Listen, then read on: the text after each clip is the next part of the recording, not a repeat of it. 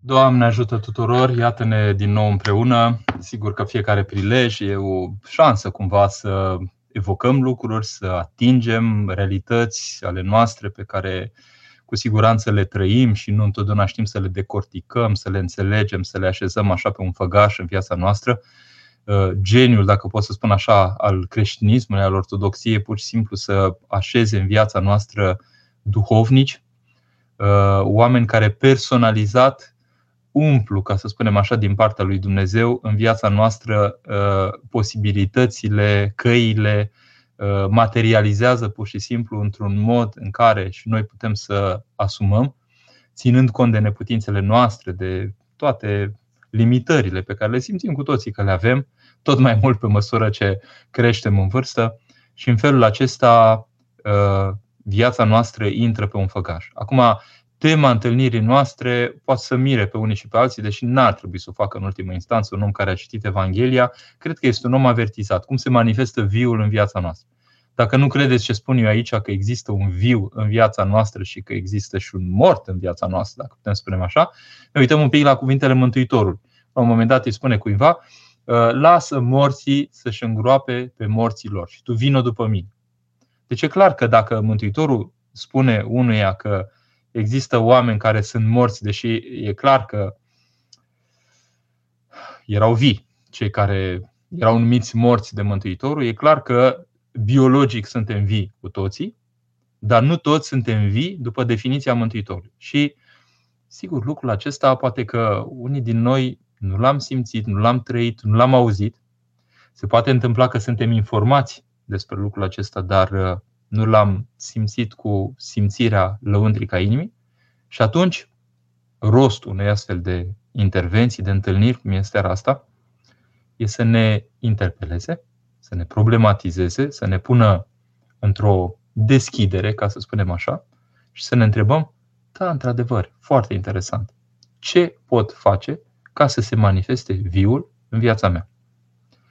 Uh, citind Evangheliile, mi-amintesc de cuvântul uh, Sfântului Sofronie Zaharov, care spune că i-a trebuit mulți ani să înțeleagă, citez, dimensiunea existențială a cuvintelor Scripturii. Am încheiat citatul. Da? Adică uh, cineva care citește pentru prima dată Scriptura poate să simt așa care în mână niște învățături morale, să spunem așa, care țintesc să facă un om mai bun, mai cu minte, mai iubitor și așa mai departe, dar în înțelesul acela de ameliorare, să spunem așa, a unor uh, dimensiuni sufletești. E și asta foarte important. Însă, când spune Mântuitorul, aceasta este viața veșnică, să te cunoască pe tine singurul Dumnezeu adevărat, Deja sunt niște noțiuni bulversante. Gândiți-vă că nu știm nimic. Da? Și vine cineva în viața noastră a pământenilor și spune aceasta este viața veșnică. Noi suntem după 2000 de ani de creștinism, suntem atât de obișnuiți cu ideea că există o veșnicie. Da? Uh, chiar și zâmbim așa când unul privește un pic în reverie, așa spre ce faci, te gândești la viața veșnică, așa. Uh, însă da, ar trebui într-adevăr să, să scrutăm către viața veșnică în momente obișnuite ale vieții noastre, pentru că asta ne așteaptă. Da?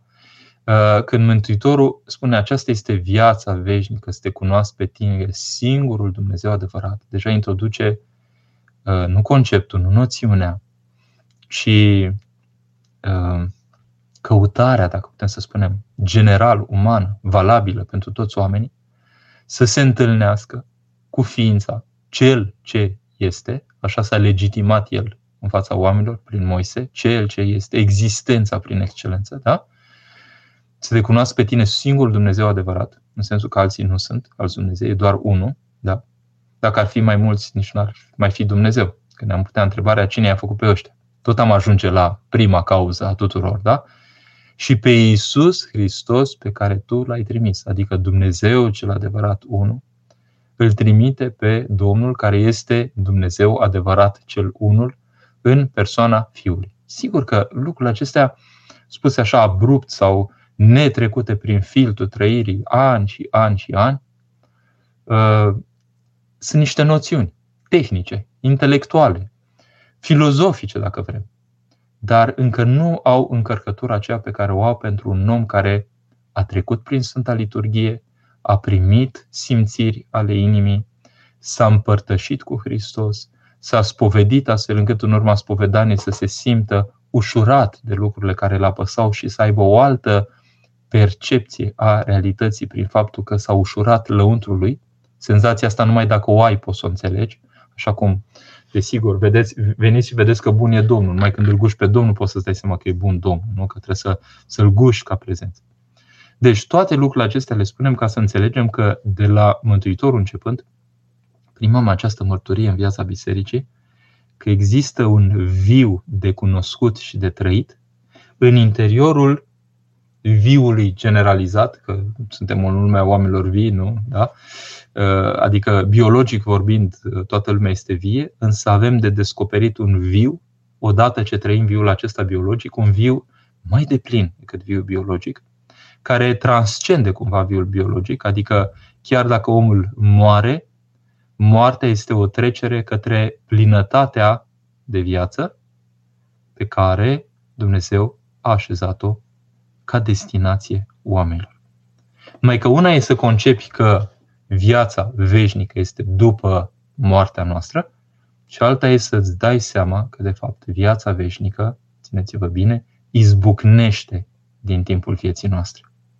Și atunci, dacă pun întrebarea asta, cum se manifestă viul în viața noastră, am putea la fel de bine să punem întrebarea cum se simte sau cum se manifestă veșnicia în viața noastră. Pentru că oamenii pot să aibă o intuiție, o simțire sau simțiri sau trăiri ale veșniciei sau care dau deschidere către cele veșnice. Încă din această viață se pot trăi realități diferite, uimitoare, care să opereze o deschidere la lăuntru nostru față de acest viu, care în realitate este destinul nostru, că spre asta suntem chemați. Uh, Dumnezeu i-a chemat pe oameni la îndumnezeire. Dumnezeii nu mor. Dumnezeii sunt vii, sunt viața prin excelență. Noi nu avem viața în sine, nu noi am inventat viața. Noi ne împărtășim din viața care vine de la Dumnezeu. Aceasta este viața veșnică, deci nu există o altă viață veșnică. Da? Prin nicio construcție omenească noi nu putem câștiga viața veșnică. Viața veșnică se construiește, de fapt nu se construiește, se împărtășește de la sursă. Sursa vieții veșnice este Dumnezeu Tatăl. Prin venirea Fiului lui Dumnezeu în lume, prin lucrarea și insuflarea Duhului Sfânt. Da? Le spun lucrurile acestea cu conștiința faptului că chiar în viața bisericii sunt oameni care dibui, care intuiesc, care dau de filonul acesta de trăire și nu se mulțumesc cu definiții, cu concepte, cu manipulări pioase, religioase despre cum ar trebui să simțim, să trăim, ce au zis alții, ce au făcut alții, care sau o abordare științifică. Uh, sursele uh, creștinismului le analizăm, le analizăm ca la insectar, așa le întoarcem pe toate fețele, le admirăm ce frumoase sunt. Toate astea nu sunt suficiente. Nu poți doar să dezbați despre creștinism, doar să lansezi idei frumoase, să te delectezi cu ele, să le pui la insectar, să te uiți la ele așa cu lupa eventual sau să le mărești sau să le așa miști în toate fețele. Dumnezeu nu e un obiect de studiu. Uh, și lucrurile minunate ale bisericii, nici ele nu sunt destinate să fie întoarse uh, în instrumentarul acesta științific pe toate fețele, astfel încât să scoți concluzii științifice. Da? Nu e contra științei ce spun. Spun că e alt fel de cunoaștere. Sfântul Maxim Mărturisitorul spune că celor credincioși li se dă o adevărată cunoaștere, da? Deci nu e o falsă cunoaștere, o adevărată cunoaștere, dar care e dincolo de demonstrațiile care merg obișnuit în cunoașterea lucrurilor din această lume. Uh, că celor pioși, spune el, celor evlavioși le se dă o cunoaștere care e peste orice demonstrație. De ce? Pentru că, de fapt, te pune în relație cu cel ce este dincolo de categoriile și de posibilitățile acestei lumi. El se deschide nou. Dumnezeu ieșit în căutarea omului. Da? Exact ca păstorul acela care se duce după uh, oaia cea pierdută, de fapt spun unii așa zâmbind șăgalnic azi că uh, pune o oaie deoparte și se duce după cele 99 pierdute, că cam astea sunt proporțiile în lumea de azi. Zâmbesc unii așa spunând uh, așa despre greutățile și dificultățile lumii în care trăim.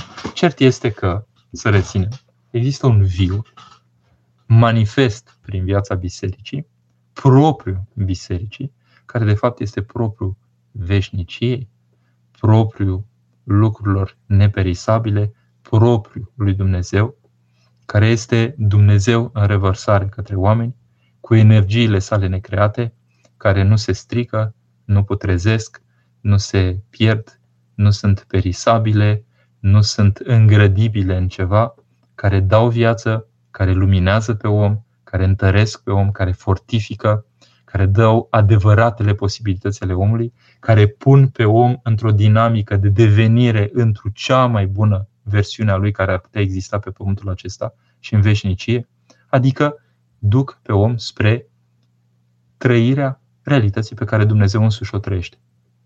Uh, noi nici nu facem măcar efortul cu gândirea să ne gândim ce ar însemna lucrul acesta. Avem senzația cumva că, în sfârșit, categoriile lumii acestea se aplică celelalte și că va fi cumva raiul ceva ce noi concepem a fi bine în această lume. Dar așa cum Mântuitorul spune că acolo se vor înmulți lucrurile, că peste puțin ai fost, peste mult te voi pune, lucrurile se intensifică, e un alt nivel acolo, un alt nivel de realitate, dacă pot să spun așa. Uh, adică Uh, dacă el spunea că Sfântul Ioan Botezătorul, care era cel mai mare, născut dintr-o femeie, era mai mic decât cel mai mic din împărăția lui Dumnezeu, realizați un pic ce pregătește Dumnezeu oameni. Dacă Dumnezeu a pus atâta frumusețe în această viață și cel care trăiește adânc umanitatea atât de mult se bucură de posibilitățile umanului în această viață, gândiți-vă la posibilitățile umanului în veșnicie, în clipa când cultivăm viața noastră într-un viul pe care vrea Dumnezeu să-l câștigăm noi prin trăirea noastră. Da? Deci, să știm, în urma acestei, acestui dialog, că există un viu care nu e de la sine descoperibil în viața noastră strict biologică, da? deși și Harul lui Dumnezeu lucrează și prin biologia noastră, dar prin tainele bisericii, prin harismele duhovnicești, prin toată viața în duh a bisericii, descoperim că acolo unde e Duhul este viață, că fără Duhul este dezolare și moarte și că avem obligatoriu, dacă vrem pregătire pentru viața veșnică, trebuie să câștigăm uh, simțirea, prezența Duhului, energiile necreate care să ne influențeze și pe noi, viul, într-un cuvânt, care, pe care Dumnezeu vrea să-l reverse, pentru că Dumnezeu este viu și Dumnezeu este celor vii a celor vii și cei adormiți sunt vii și ei dacă sunt branșați la viață. Adică, cum spune Mântuitorul, eu sunt vița, voi mlădițele, uh, vița, prin viță curge seva, aceea care este viața, care este Duhul Sfânt,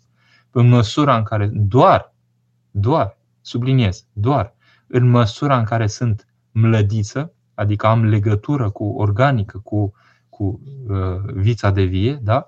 mlădița Uh, primește, ca și curgere în ea, seva aceasta care dă viață. De îndată ce mă decuplez, mor.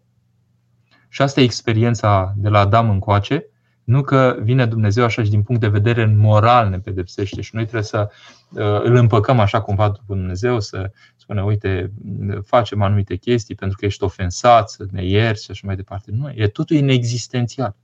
Adică de îndată ce te decuplezi de la viață, pe mori. Pur și simplu, viața nu mai curge în tine. E ca și cum uh, ești sub apă și ai un uh, furtun din acela de oxigen. Păi dacă nu mai respiri oxigen, la un moment dat mori pentru că ești decuplat de la viață. Cum era în pandemie, când, de exemplu, când te punea oxigen, dacă nu, nu mai pun, nu mai puteai respira, nu-ți mai ajungea aer. Da? Deci, noi avem nevoie cu sete și cu foame și cu sete de aer, dacă putem așa, să respirăm în Dumnezeu.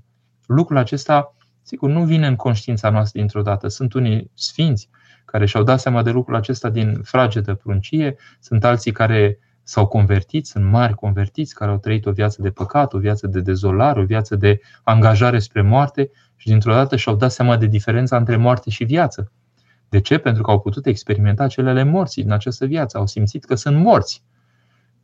Eu când am început drumul meu creștin, la vârsta de 20 de ani, Mi-amintesc că eram obosit de viață. La 20 de ani, vă imaginați, un tânăr, ar trebui să fie avut viața înainte, eram obosit de viață. Adică nu mai, nu mai știam nici să plâng, nu mai, nu mai puteam să plâng, eu eram dur. Da? Eram dur. Bine, după aia am învățat din nou să plâng, am învățat să mă bucur, am învățat să caut, pur și simplu, să duc, uh, să mă orientez, dacă pot să spun așa, să-mi reorientez viața către lucrurile care aduceau plinătate, care, care, care creșteau nivelul de har în viața noastră. Deci, ca să continui un pic cum se manifestă viu în viața noastră, se manifestă duhovnicește. De îndată ce ai o viață duhovnicească, ai o viață vie. Eu pe vremuri, mai ales în perioada comunistă, când vedeam pe preoți că sunt niște oameni îmbrăcați în negru așa, nu zic că treceam pe partea cealaltă a străzii, dar nu, nu spuneau nimic. Erau oamenii plictisitori prin excelență, parcă erau morți, parcă erau niște oameni mortificați, așa, care trec pe stradă. Ziceam, Doamne, îți dai seama ce înseamnă să... N-ai cum să ai ceva în comun cu oamenii ăștia, că nu e nimic, nu e nimic viu. Da? Și după aceea, peste timp, am descoperit că mai ales oamenii aceștia îmbrăcați în negru sunt angajați spre viață și e ceva viu cu ei. Și am descoperit cum lucrul acesta, intrând în contact încetul cu încetul și bucurându-mi de sufletul și simțind că am viață pur și simplu în contact cu oamenii aceștia, prin vorba lor, prin graiul lor, prin binecuvântarea lor, prin privirea lor, prin mângâierea lor, prin îmbrățișarea lor, prin toate lucrurile acestea. Da? Deci, uh, biserica pur și simplu îmi descoperă că există o dimensiune de viață pe care nu neapărat o bănuiești ca existent așa doar cu vârful minții tale, dar care se descoperă prin ce? Prin cum trăiesc oamenii angajați duhovnicești. Prin cum se manifestă oamenii sporiți duhovnicești. Vedeți, angajați, sporiți, uh, îmbunătățiți. În pateriche și cuvântul ăsta, un părinte îmbunătățit. Ce înseamnă un părinte îmbunătățit?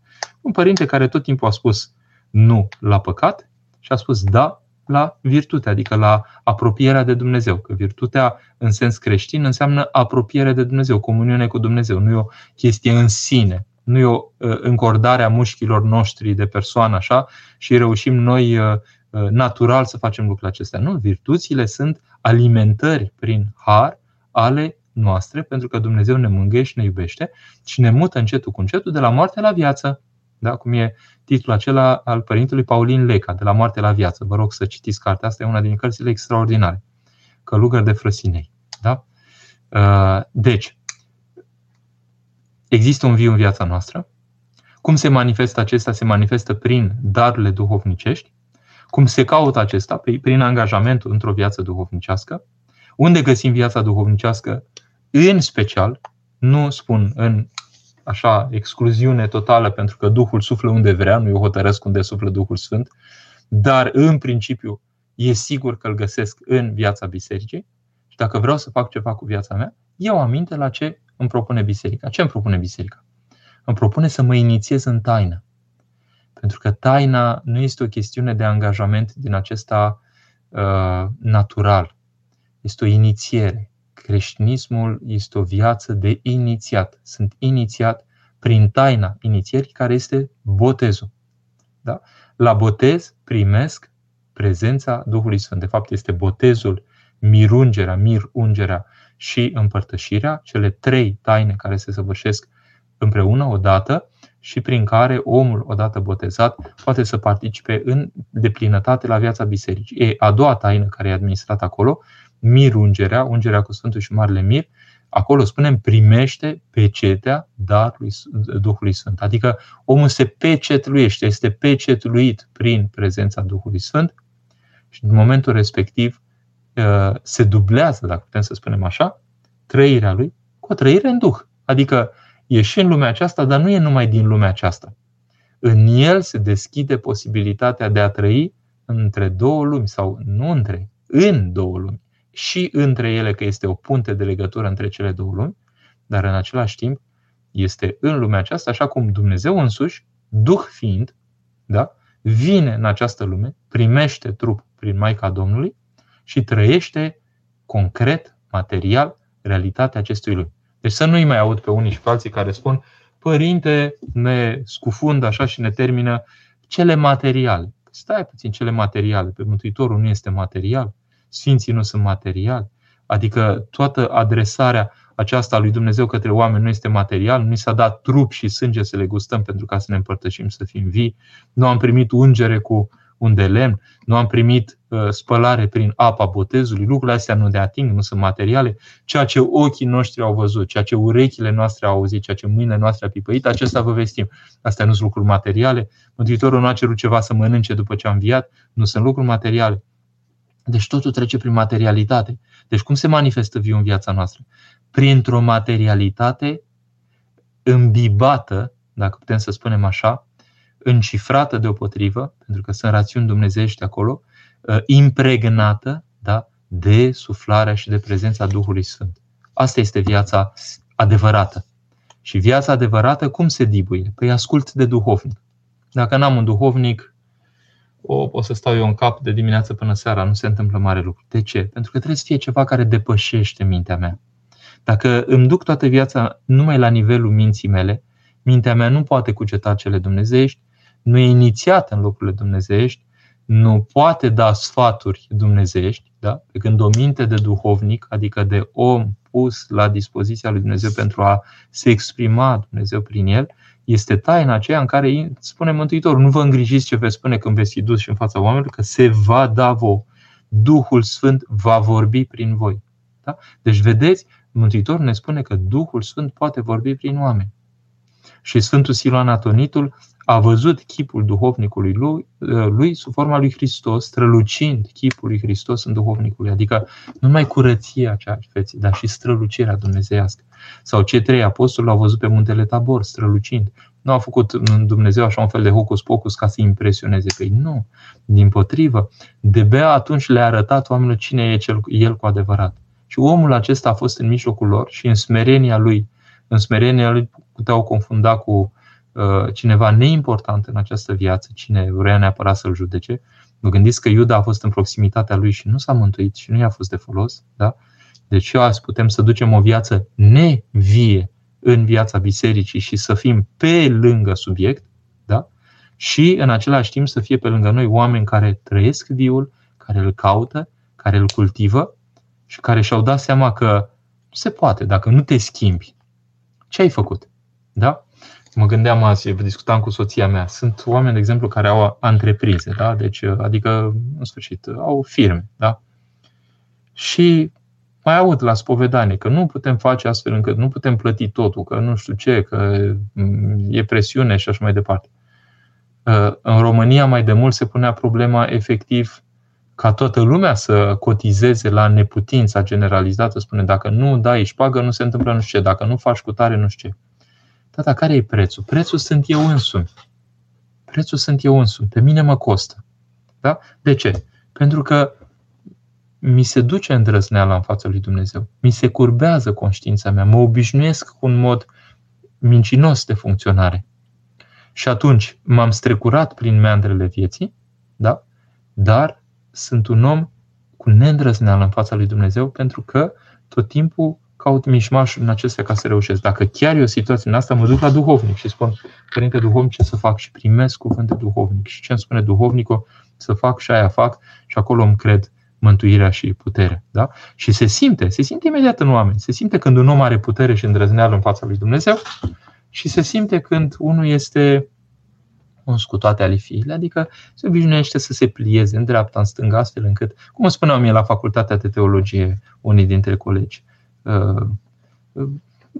pliază-te așa ca să poți să depășești, după aia când o să fii uh, așa, când o să ieși de aici, o să poți să faci ce vrei tu. Ha, ha, ha. Când ești de acolo, nu mai faci tu, pentru că ești deja strâmb. Da? Deci nu merge nicio pliere nicăieri. Dacă vreau să fiu sigur despre ce am de făcut, îmi întreb duhovnicul. Când l-am întâlnit pe stareț Efrem prima oară, cea mai, adică cu întrebarea esențială pe care am pus-o a fost cum suntem, cum știm că suntem pe drumul cel bun. Și el îmi spune ascultarea de duhovnic. Am reținut-o ca un fir roșu în traversați existența. Ascultarea de duhovnic. Deci cum se manifestă viul în viața noastră? Ascultarea de duhovnic. Să am pe cineva care Uh, poate să-mi dea o ascultare în care sunt de acord sau nu, da? E peste, pot să gândesc de trei ori mai perspicace ca el. Nu asta e problema, nu e o problemă de inteligență, da? Duhovnicul meu poate că nu e atât de inteligent ca mine. Nu știu, habar n-am. Dar el are altceva, are o calitate esențială care e peste mine. Are calitatea de a fi duhovnic.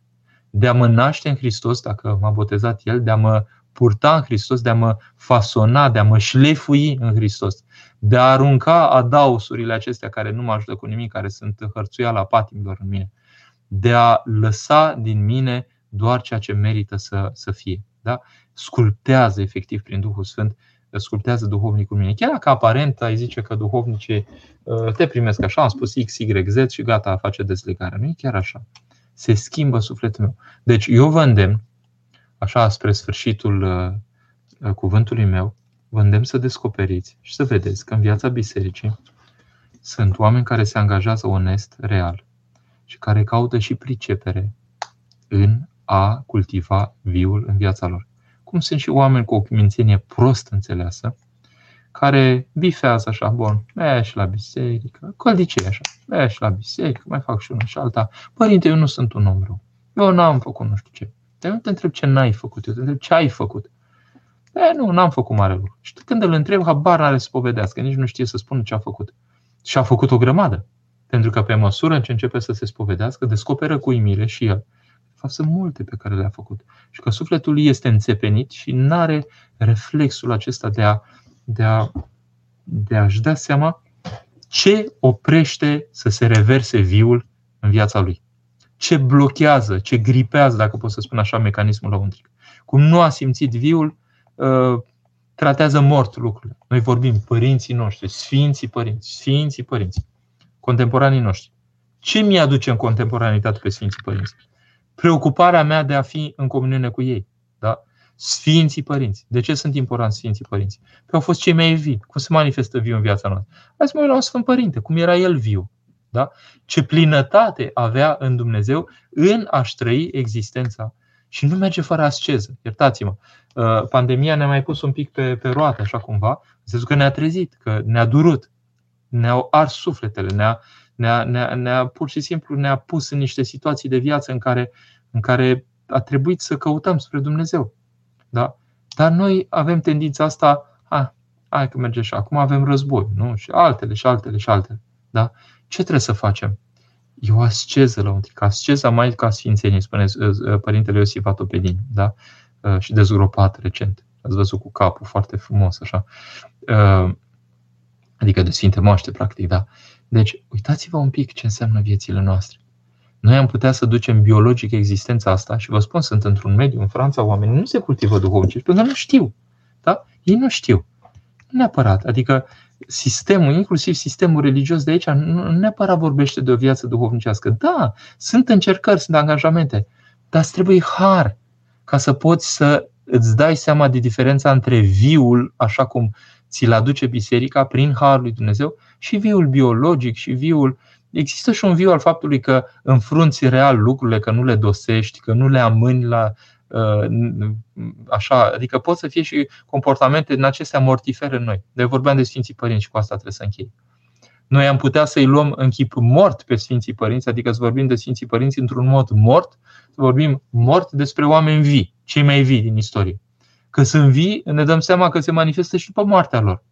Că acești Sfinți Părinți revarsă har și binecuvântare în viețile noastre și după ce s-au săvârșit în această viață. Da, asta este o, o, o, o constatare, dar e o constatare care trebuie să treacă prin experiența mea proprie. Da? Deci aș încheia spunând că există viu, se poate manifesta în viața noastră. Dacă ne uităm la Sfinții Părinți, Sfânta Biserică, Maica Domnului și așa mai departe. Toate acestea, toate acestea poartă sfințenia pentru că sunt energiile regeneratoare dumnezești care scaldă comportarea și felul de a fi acestor oameni și din cauza aceasta revarsă în dragostea lor peste noi viul și se manifestă viul. Cum ești în fluxul de viață, cum capeți și tu viață. Cum uh, ești într-o încadrare mortiferă, cum sigur nu mai e parte de viață, de, de, de viul acesta și îți duci biologic existența, dar mori încetul cu încetul în existența biologică. Adică ești, te duci la uh, coșul de gunoi al istoriei, dacă ne putem spune așa. Adică nu ai, te-ai dus în direcția care trebuie. Ori lasă morții să-și îngroape morții lor și tu vină după mine. Asta e apelul Asta e apelul pe care îl face Mântuitorul, de fapt, cu toată lumea. N-ar trebui să existe morții care să îngroape pe morților. N-ar trebui. Toți oamenii ar trebui să fie vii. Mă opresc aici pentru că acum este secțiunea de întrebări și pentru că cumva ă, așa v-am spus așa, măcar în mic, uh, ce ar fi putut uh, fi spus apropo de acest viu din viața noastră. Marinela. Cum dibuim, mulțumesc pentru acest dibuim și mi-e drag, foarte drag cuvântul ăsta, talanții ce ne-au fost dați și cum îi înmulțim. A te simți, a te manifesta viu este și atunci când simți că ceva ce faci la serviciu te mulțumește, că îl poți ajuta pe aproapele tău, mulțumesc. Marinela. Întâi de toate, vă spun un lucru, poate vi se pare inedit. Mai mult pe parte feminină, dar nu numai, desigur, adică mai mult la femei decât la bărbați, dar nu neapărat numai la femei și nu și la bărbați, poate să apară o confuzie pentru că femeile au o, o lume și o viață sufletească poate mai intensă decât a bărbaților sau în orice caz e o orientare așa sufletistă, să spunem așa. Și mai mult la moldoveni decât la români bănuiesc, nu știu, pentru că sunt foarte sufletiști moldoveni. Așa. Uh, și poate să apară confuzia între multe simțiri sufletești, da? Și viața duhovnicească, pentru că viața duhovnicească e tot o viață de simțire. Uh, Starețul Efrem face o distinție care este, mi se pare, fundamentală între sentimente și trăiri. Noi în viața duhovnicească căutăm trăire. Trăirea cuprinde și sentimente. Dar viața duhovnicească egal trăire declanșată sau ajutată sau mângâiată sau inspirată sau impregnată de prezența Duhului. Acum, cum dibuim talanții? E și asta o harismă. Uh, noi simțim deja, există niște talanți naturali, niște daruri naturale, cu tare uh, desenează bine. Își dă seama că îi place să facă lucrul acesta pentru că face mai bine ca alții. Dar nu numai că face mai bine ca alții.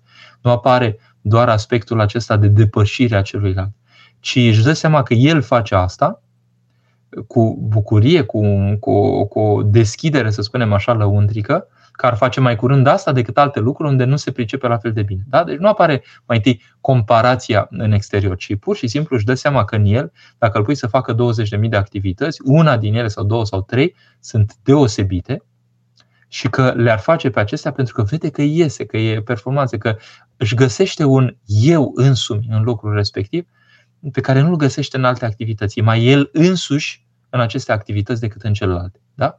Deci în felul acesta dibuim, Marinela, talanții, să spunem, naturali. Să Mântuitorul vorbește și de talanții duhovnicești. Sau, dacă vreți, iar e aici foarte, mi se pare foarte adânc. Unii talanți naturali devin deopotrivă harisme duhovnicești. Îndrăznesc eu să spun, la Sfântul Grigorie Palama, el face distinția între darurile naturale și darurile duhovnicești. Spune, darurile naturale le are toată lumea, pe când darurile duhovnicești se dau unora și altora pentru funcționarea bisericii ca și corp eclezial. Da? Deci, vedeți, face o distinție și nu spune neapărat către cel unul alta. Eu nu îndrăznesc foarte tare să-l completez, dar intuiesc cumva că ar putea fi așa. Pentru că mă uit în viața Sfântului Luca al Crimei care vindeca într-un chip extraordinar prin talentul lui de medic. Dar la un moment dat, spre finalul vieții, când nu îl mai țineau mâinile, atenția și toate acestea, reușea să completeze și să desăvârșească cu rugăciunea ceea ce înainte ar fi, s-ar fi adresat în mod exclusiv sau cel mai mult doar, doar uh, competențelor, să spunem, naturale, adică în chip, uh, în chip uh, predominant, ca să spunem așa. Da? Deci, talanții naturali e mai ușor să-i dibuim, Talanții duhovnicești este în clipa când vrem să slujim lui Hristos și vieții bisericii, începem să descoperim niște lucruri pe care le-am face noi mai mult în viața bisericii și așa îi descoperim. Și uh, când simți că, de exemplu, ceva la serviciu te mulțumește, uh, da, te poate mulțumi ceva la serviciu, dar te poate mulțumi și strict omenește, adică e o bucurie omenească uh, că ai făcut o lucrare pe care alții nu au făcut-o. Da? Iar nu e prin comparație, adică o lucrare pe care tu simți, uite, eu pot să fac lucrul acesta, este contribuția mea, este, e darul meu cumva aici. Nu neapărat comparând cu celălalt că fac mai bine sau mai puțin bine ca altul. Da? E vorba de faptul că, uite, e obolul meu, e contribuția mea, e ceea ce pot să fac eu. Uh, e ca la o mână, da? degetele seamănă uh, și un deget și altul pot să facă lucruri similare, dar totuși omul nu are 100 de degete, are totuși 10 degete, la mâini și 10 la picioare. Da? Deci omul poate să facă totuși, adică și aici e limitat. Da? Nimeni nu este uh, în plus, ca să spunem așa, în viața bisericii. Fiecare poate să aducă. Deci, da, deci te mulțumește, dar în clipa când poți să-l ajuți pe aproapele tău și ești un om orientat spre rugăciuni și simți cumva că împreună cu Domnul, ești într-un parteneriat care trece și prin prezența ta la locul de muncă, s-ar putea ca măcar din când în când Dumnezeu să inspire ceea ce faci la locul de muncă și să trecem în partea duhovnicească. Și atunci, da, e un talent care se înmulțește prin faptul că îl faci acolo. Adică, la un moment dat, trebuie să se op- simți o distinție în tine când e harul și când nu ești tu, doar tu. Da? Eu cred că mai devreme sau mai târziu omul își dă seama și face distinția aceasta, sau mai repede poate, că e o lucrare a harului. Eu pe vremuri, de exemplu, când nu cunoșteam lucrurile acestea, am simțit la alții prezența pe care mai târziu aș fi putut să o numesc har. Am simțit-o, de exemplu, odată la un monah la Vodă, de exemplu, am simțit în, înconjurat. Așa simțeam că e un om cu har, nu știu să spun cum. Am văzut un medic într-un spital când mergeam cu uh, colindele cu ascorul și și la el am simțit un lucru similar ca la părintele acela, dar peste timp uh, am putut să spun așa prin, și prin simțirea proprie mai mult despre faptul că îmi dădeam seama, cum îți dai seama? Păi când ești singur cu tine, nu poți nici pe departe să faci ceea ce poți face în clipa când ai simțirea aceea har. Și unii oameni simt o plinătate a harului, adică uitați-vă la ucenicii lui Gheron Iosif și Adică simțeau câteodată asemenea plinătate că aproape între ghilimele să săturau, adică n-aș fi putut să ducă mai mult. Angela. Există oameni care au simțiri, care au trăiri către viața veșnică fără să fi citit niciodată absolut despre religie. Pe nu cititul despre religie le dă aceste simțiri. Da? În primul rând, nici nu citim Angela despre religie. Noi avem simțirile acestea în relație cu Hristos. Au existat și oameni foarte simpli care pur și simplu l-au căutat pe Hristos și Hristos a manifestat în ei și au avut aceste trăiri și simțiri prin Hristos prezent în ei. Da? Nu au făcut studii, părintele Procul pe care l-am cunoscut aproape nu mersese la școală, dar era un atlet în Hristos. Și îl trăia și respira în Hristos și îl simțea pe Hristos. Pur și simplu. Și nu citise aproape nimic despre lege și nici nu-l interesa. Mergeai la el și deja când începea să vorbească, răspundea Domnul pur și simplu, îți spunea cam ce în tine și care sunt răspunsurile din partea lui Dumnezeu. Am trăit pe viu realitățile astea, de-aia vi le descriu. Și nu toată lumea ajungea la el și unii chiar se și șfereau de el că uh, în sfârșit judecau anumite lucruri și habar am, nu știu, relația, adică relația mea cu el și experiența mea cu el a fost în sensul acesta al, al, al simțirilor și al trăilor. Uh, prenumele este Cătălin Marius, am văzut la 24 de ani, studenți foarte bolnav. Vă rog să vă rugați pentru mine, merg la biserică, am duhovnic, mă spovedesc, împărtășesc. Sunt foarte bolnav din cauza păcatelor. Uh, uh, Cătălin Marius. Știi cum văd eu lucrurile? Și eu eram foarte tânăr. Când eram tânăr, pur și simplu, uh, înțelegeam și eu cum puteam. Și în gripa când am fost bolnav, am zis, dar ce are Dumnezeu cu mine? Uh, de ce mi se întâmplă mie, de ce așa tânăr, de ce, bun, de ce, de ce. Lucrurile s-au explicat după aceea. Da? Eu acum, uitați cum o să fac. Uh, eu o să vă trec în pomenicul meu, știți? Și o să vă pomenesc și în felul acesta să fiți mângâiat că am primit uh, cererea dumneavoastră. Nu știu cât timp o să pomenesc. Pomenesc o perioadă. Nu asta contează. Contează să simțiți, nu contează să vă spun eu cât pomenesc, da?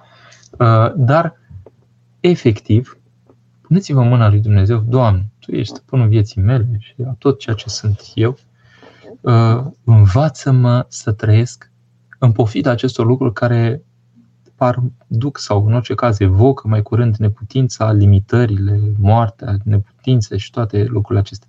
Învață-mă să descoper viul pe care îl pot avea. Pentru că erau oameni care erau anihilați, să spunem, Uh, din punct de vedere fizic și în același timp vii efectiv prin viața bisericii în pofida bolilor lor. Gândiți-vă la Sfântul Nichifor cel lepros, plin de lepră și în același timp viu lăuntric. Cum îl păstrăm pe Hristos viu în noi propriu-zis? Jean, îndrăznesc să spun, iertați-mă, nu mă joc cuvintele, neomorând prezența Lui în noi. La modul concret, să avem un duhovnic să așteptăm cuvânt de la Dumnezeu prin duhovnic, să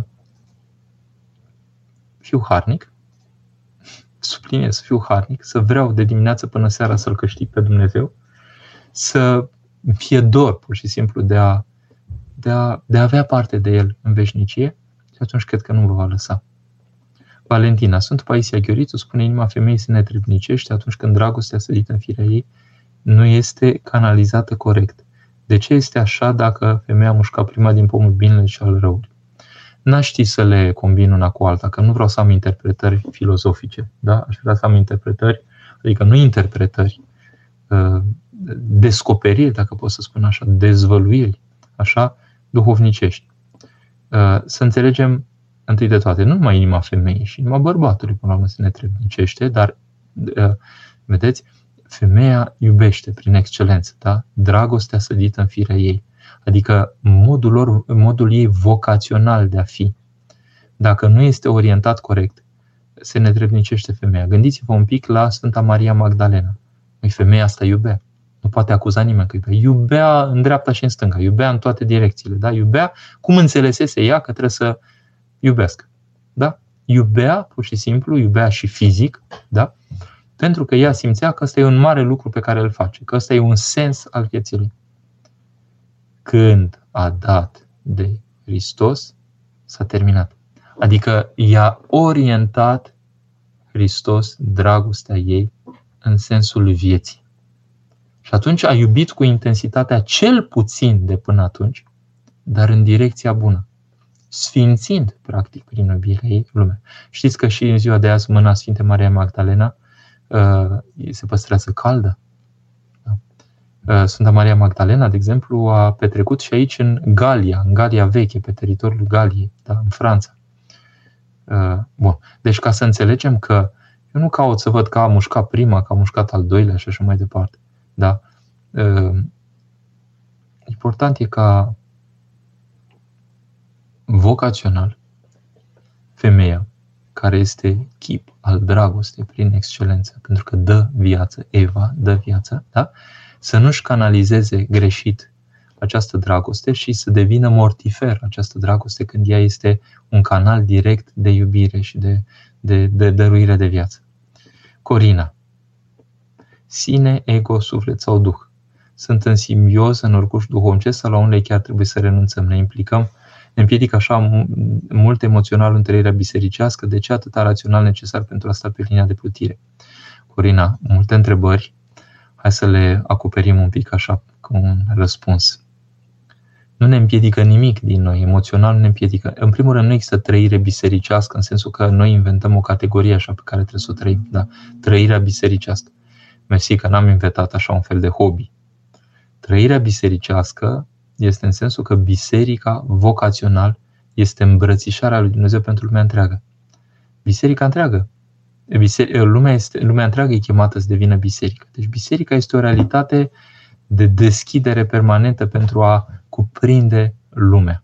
Da? Deci trăirea bisericească nu este uh, casta celor uh, care N-au ei alt hobby decât să trăiască, să dea cu cădenița, să se îmbrace nu știu cum, să aibă haine nu știu de care, aurite, cum spun unii, și așa mai departe. Da? Deci nu e vorba de asta. Uh, angajamentul în biserică este corp. E corp eclezial în care sunt modular. Și sunt modular cu tot ceea ce sunt eu, inclusiv emoțional. Noi spuneam aici pentru că există o tendință de a supralicita emoționalul acesta, devenind un fel de uh, Uh, așa uh, un fel de guvernare a vieții mele, în special prin emoții. Nu e corect. Noi trebuie să fim armonioși lăuntric, toate forțele sufletești să-și găsească locul lor uh, de cuvință. În întregime, omul, și emoțional, și volitiv, și intelectual, trebuie să fie cu, adică puterile noastre sufletești să fie în rostul lor și ro- sunt în rostul lor în clipa când există o acoperire duhovnicească, o implicare duhovnicească care le așează la locul lor. E o unitate lăuntrică. Altfel, unul poate să fie prea rațional, unul poate să fie prea emoțional, unul poate să fie prea volitiv, să tot vrea sau să nu vrea sau să nu știu ce. Înțelegeți? Sunt exagerări. Da? Uh, deci nu trebuie atâta rațional. Nu. Trebuie uh, trebuie raționalul duhovnicesc. Da? Deci, de, deci puteți să întrebați de ce trebuie atâta duhovnicesc, pentru că viața, viața în biserică e viața în duh. Da? Și Duhul ne deschide către realitățile care țin de Dumnezeu. Delia. Cum tratăm duhovnicește infertilitatea? Există un tratament medical, științific al infertilității și există un tratament duhovnicesc. Tratamentul duhovnicesc este că merg la duhovnic și duc în fața lui Dumnezeu neputința prin el și spun, uite, suntem în situația aceasta, dați-ne cuvânt de folos, dați-ne binecuvântare. Pentru că și partea medicală, da? de exemplu, unii vor să facă fertilizare in vitro. O, nu e nu mă grăbesc așa acolo, pot să o și omor dacă nu știu exact cum, cum să, să folosesc tehnica aceasta. Deci nu mă arunc oricum. Am nevoie de niște sfătuiri duhovnicești foarte pertinente și foarte precise, astfel încât să știu cum să folosesc inclusiv posibilitatea aceea dată de știință, care să nu exclud. Uitați-vă la starețul Efrem, care când a venit în România a vizitat acel loc unde se fac aceste fertilizări, de exemplu, o clinică ținută de de un grec căsătorit cu o româncă. Da? Deci, vedeți, uh, există și o tratare medicală, dar nu exclusiv medicală. Adică, de exemplu, un cuplu care vine la spovedanie spune, părinte, știința a făcut așa, uh, eu am chef să fac asta. Nu e o abordare corectă. Aș spune așa, uh, Doamne, cum știința a descoperit și locul acesta, dacă este voia ta, dacă se poate ca prin asta să pot să dobândesc Așa, dar nu voia mea, ci voia ta, numai să vreau să și deopotrivă să folosesc posibilitățile științifice, sigur că ar trebui să existe binecuvântare de duhovnic, dar precizând foarte clar condițiile, da? Ca să nu ajung să omor din greșeală. Da. Vă dau un exemplu de ce se riscă să omor. Pentru că, de exemplu, protocolul spune că poți să fertilizezi, să faci 10 embrioni. Și după aceea apare problematica aceasta a embrionilor supranumerare, adică dacă nu implantezi pe toți în uter, ce se întâmplă cu ceilalți? Clinicile deseori îi distrug și atunci ai omorât pe frățiorii celui care l-ai chemat la existență. Da? Deci, cum tratăm duhovnicește infertilitatea, uh, ar trebui să am sfaturi pertinente pur și simplu despre cum să pot folosi toate posibilitățile științei și dincolo de aceasta, întâi de toate, cum pot să pun mâna lui Dumnezeu astfel încât El să activeze în mine, cum știe El mai bine, cu ajutorul științei sau nu, sunt atâtea cazuri în istorie cum credința oamenilor a făcut, a dat naștere unor oameni minunați în istorie. Da? Ne uităm. Cine nu putea avea copii și după a avut un chip minunat, uh, Zaharia și Elisabeta și așa mai departe. Da? Valentina, gluma este un sentiment și trebuie folosită cu discernământ. Nu știu dacă gluma e un sentiment. Da? N-aș spune neapărat că e un sentiment. Ar fi interesant să, să bateți, să căutați un pic, fie pe Wikipedia, fie în dicționar, ce este un sentiment Gluma n-aș spune că e sentiment, e o altă categorie. Poate să declanșeze sentimente, dar dacă mă întrebați ce, dacă trebuie folosită cu discernământ gluma, cu siguranță trebuie folosită cu discernământ, pentru ca să nu stârnim înțelegerile noastre și abordările noastre spre o cădere în păcat a uneia sau altea. Sunt și anecdote care trec în alt registru și pierdem ceva. Andrei. Mulțumesc, Andrei. Uh, spuneți-ne câteva cuvinte despre paza minții în rugăciune, despre risipirea fără voia noastră în tot felul de gânduri. Uh, vă dau o comparație foarte plastică din Pateric. Pe casa a cărui horn scoate fum, nu cade găinați de pasăre. Da? Că păsările nu stau în fumul respectiv. Deci, în clipa când omul produce duhovnicește lăuntric, lăuntric își activează the shields, ca să spunem așa, își activează, francez spune buclie, uh, scutul acesta în privința gândurilor. Adică gândurile pot să încerce să vină, deci nu e al omului să oprească gândurile. Cum știm lucrul acesta? Tot în pateric. La un moment dat un părinte, treabă, adică un fiu duhovnicesc întreabă pe părinte cum să fac să opresc gândurile. Și ies afară și își ia uh, reverenda haina pe care o avea și spune, uite, iau, oprește vântul. Și spune, nu poți să oprezi vântul. Așa nu poți opri nici gândurile. Maica Siluana, Dumnezeu să o odihnească, foarte frumos spunea, problema e nu ce ne face celălalt, ci ce facem noi cu ce ne face celălalt. Da? Deci, vin gândurile asupra noastră. Problema noastră nu e că vin, problema e cum le întâmpinăm. Da? Aceasta este paza minții, în care nu vreau, adică dacă am o lucrare, concret, să am o lucrare lăuntrică, să am un motoraș în mine care spune Doamne, se Hristos, minești, Doamne, se Hristos, minești. Și spunând lăuntric rugăciunea, sunt ca un pahar care fiind plin cu apă, nu mai poți să bagi în el nimic altceva. Da? Nu mai e solubil, sigur, nu. Nu mai intră mizerie. Da? Un pahar mai ales care se revarsă datorită rugăciunii către ceilalți cu energii bune, spre exterior, nu mai poate să intre o, la o chiuvetă, de exemplu, care curge robinetul, nu poți să bași pe robinet ceva dacă curge. Da? La fel. Asta este paza mincii. Reverși, adică paza uh, ocrotindu-ți mintea. Te pui într-o lucrare și nu mai are ce să mai strecoare din cauza asta. Mihai, cununia civilă este biblică. La Roman 7 cu 2 citim că și femeia măritată e legată prin lege de bărbatul său atâta vreme cât el trăiește. Iar dacă e murit, bărbatul este dezlegată de legea bărbatului. Uh, nu știu dacă era vorba de cununia civilă, pentru că era vorba de legea Vechiului Testament, pentru că ei au primit lege. Da? De, și la vremea respectivă, cred că se confundau cele două, așa cum se confundă la greci acum. Adică dacă ai făcut cununia religioasă, este considerată și civilă. Nu sunt un specialist uh, în drept canonic ca să vă precizez mai clar, dar ceea ce știm este că unirea aceasta durează până când îi desparte moartea. Dar, dacă privim în perspectivă împletirea între ei, harică a lui Dumnezeu de așa manieră, încât chiar dacă moartea a survenit la unul, e tot o taină a unirii între ei.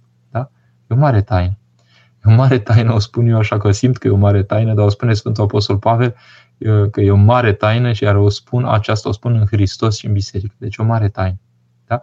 Și e, suntem mai sus decât ceea ce se spunea în Vechiul Testament. Suntem în Noul Testament, unde Mântuitorul spune foarte clar ce a unit Dumnezeu să nu despartă. Da? Deci taina aceasta o spunem în Hristos și în biserică. Deci o mare taină că devin un singur trup cei doi și un singur duh cu Domnul prin revărsarea Duhului în viața lor. Genoveva. Doamne ajută, ce bine că există genoveve și în afara Franței. Avem o sensibilitate pentru genoveve, că eu vin din parohia Sfinte Genoveva. Fără Dumnezeu nu avem sens, suntem un nimic. Duhovnicul cu siguranță are un rol foarte important pentru îndrumare, îndreptare. Genoveva mai mult decât atât. Chiar dacă v-ați străduit să, să spuneți maxim, duhovnicul nu are un rol important sau foarte important sau extrem de important, nu. Are un rol esențial. Fără duhovnic nu, nu. Da? De exemplu, vă recomand o carte. Vă dau versiunea în română. El a trecut la domnul uh, episcop Calistosfer, Împărăția Lăuntrică. Da? Calistosfer. Și vedeți aici, de exemplu, că există un capitol rolul părintelui duhovnicesc. Tot ce citiți în cartea asta e fascinant. Da? Rolul părintelui duhovnicesc. Păi Mântuitorul spune, mă sui la, mă urc la, ta, sui, la Tatăl meu și Tatăl vostru, la Dumnezeu meu și Dumnezeu vostru. Vedeți că tot timpul Hristos spune, dar nu voia mea, ci voia ta. Vedeți că figura centrală în preocuparea Mântuitorului este Tatăl, e Părintele. Și în clipa când urcă și spune, acum sunteți și voi ai Lui, mă duc la Tatăl meu și Tatăl vostru, la Dumnezeu meu și Dumnezeul vostru. Da? Deci, vedeți, duhovnicul este părintele. Părintele. Și este părintele care manifestă chipul părintelui ceresc în viața mea. Se revarsă prezența părintelui ceresc prin prezența de părinte. Vă dați seama ce important e duhovnic. Și desleagă păcatele, nu desleagă nimeni altcineva. Mihai, de ce doar anumite icoane sunt făcătoare de minuni? spune că e o problemă de timp în ultima instanță. Toate icoanele sunt făcătoare de minuni. Pentru care e minune? Minunea este că ele sunt ferestre prin care intră în lumea noastră lumina de dincolo. Lumina harică. Da? Toate icoanele sunt harice. Intră lumina lui Dumnezeu în lume. Deci sunt, fac minuni. Dar la unele se fac niște minuni mai evidente și mai contorizabile, ca să spunem așa. Da? Sunt minuni care sunt mai explicite, de exemplu că curge mir, curg lacrimi și așa mai departe. Dar toate minunile, toate icoanele sunt harice. Da? Și aș îndrăzni să spun că sunt harice chiar și înaintea rugăciunii care se face pentru consacrarea icoanei în cult. Ele sunt harice prin faptul că autorul acelei icoane a vrut ca prin ea, prin intenția lui, prin trăsăturile lui de penel, prin tot ceea ce a făcut el, este ca să fie o intrare în lume a celor de dincolo de lume, adică a lui Dumnezeu, a Maicii Domn, a Sfinților și așa mai departe.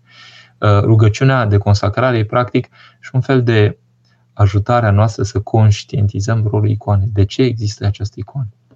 Diana Mara. Prin ce metode ajungem la un nivel superior de rugăciune ca să simțim prezența și bucuria Duhului Sfânt cu dâmare și sunt mare. Dacă e o persoană dumnezească. Care ar fi nivelul superior de rugăciune? Care este nivelul inferior de rugăciune? Un nivel inferior de rugăciune ar fi Doamne, dă Un nivel superior de rugăciune ar fi Doamne, acum înțeleg că tot ce se referă la Tine e viu și că în clipa când mă rog, rugându-mă, prin simplu fapt că mă rog, sunt cu Tine. Da? E mai mult decât prima versiune. Una e să mă rog, ca și cum aș spune, uh, poezii, da?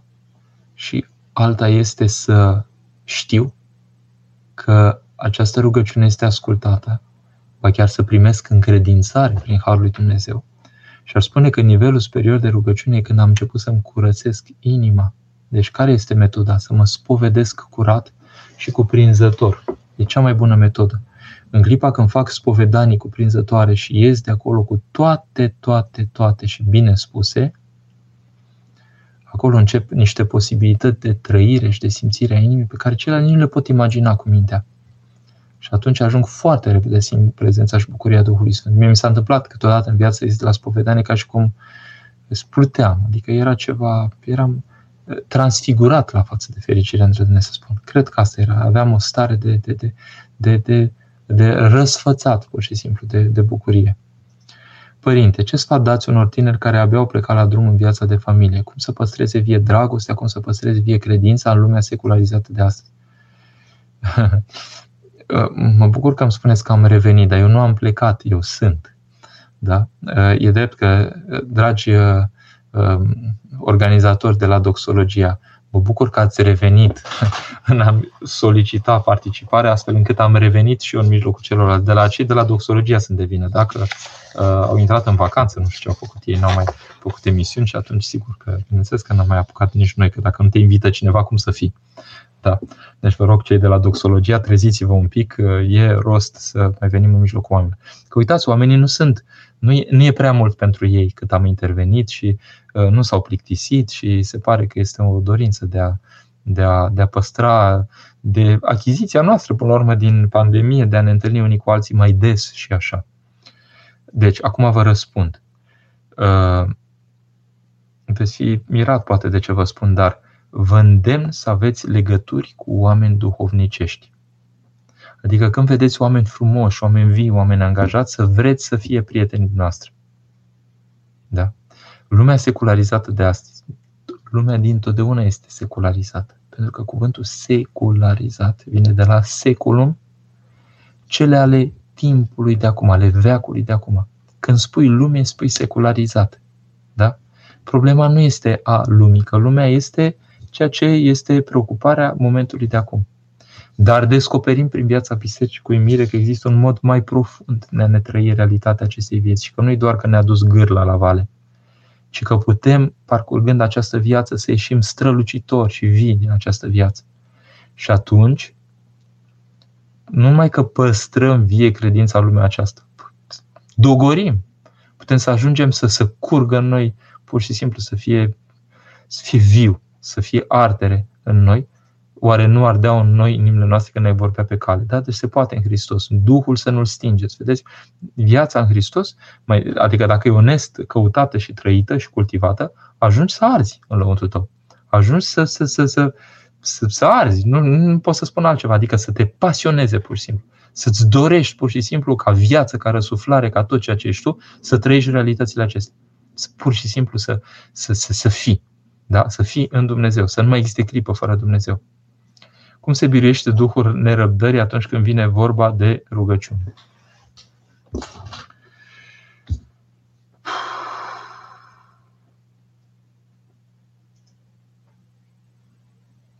Mie mi se întâmplă câteodată, pur și simplu, să-mi amintesc de cine sunt și ce posibilitate are Dumnezeu să facă treabă în viața mea, să facă curățenie.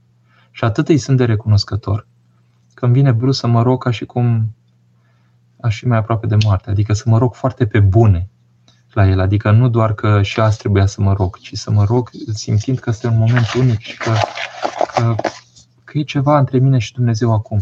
Da? uh, un cuvânt foarte frumos despre răbdare, mi-a atât de drag să spun. Răbdarea este, deci, răbdarea este aceea care începe acolo unde se termină răbdarea. Da?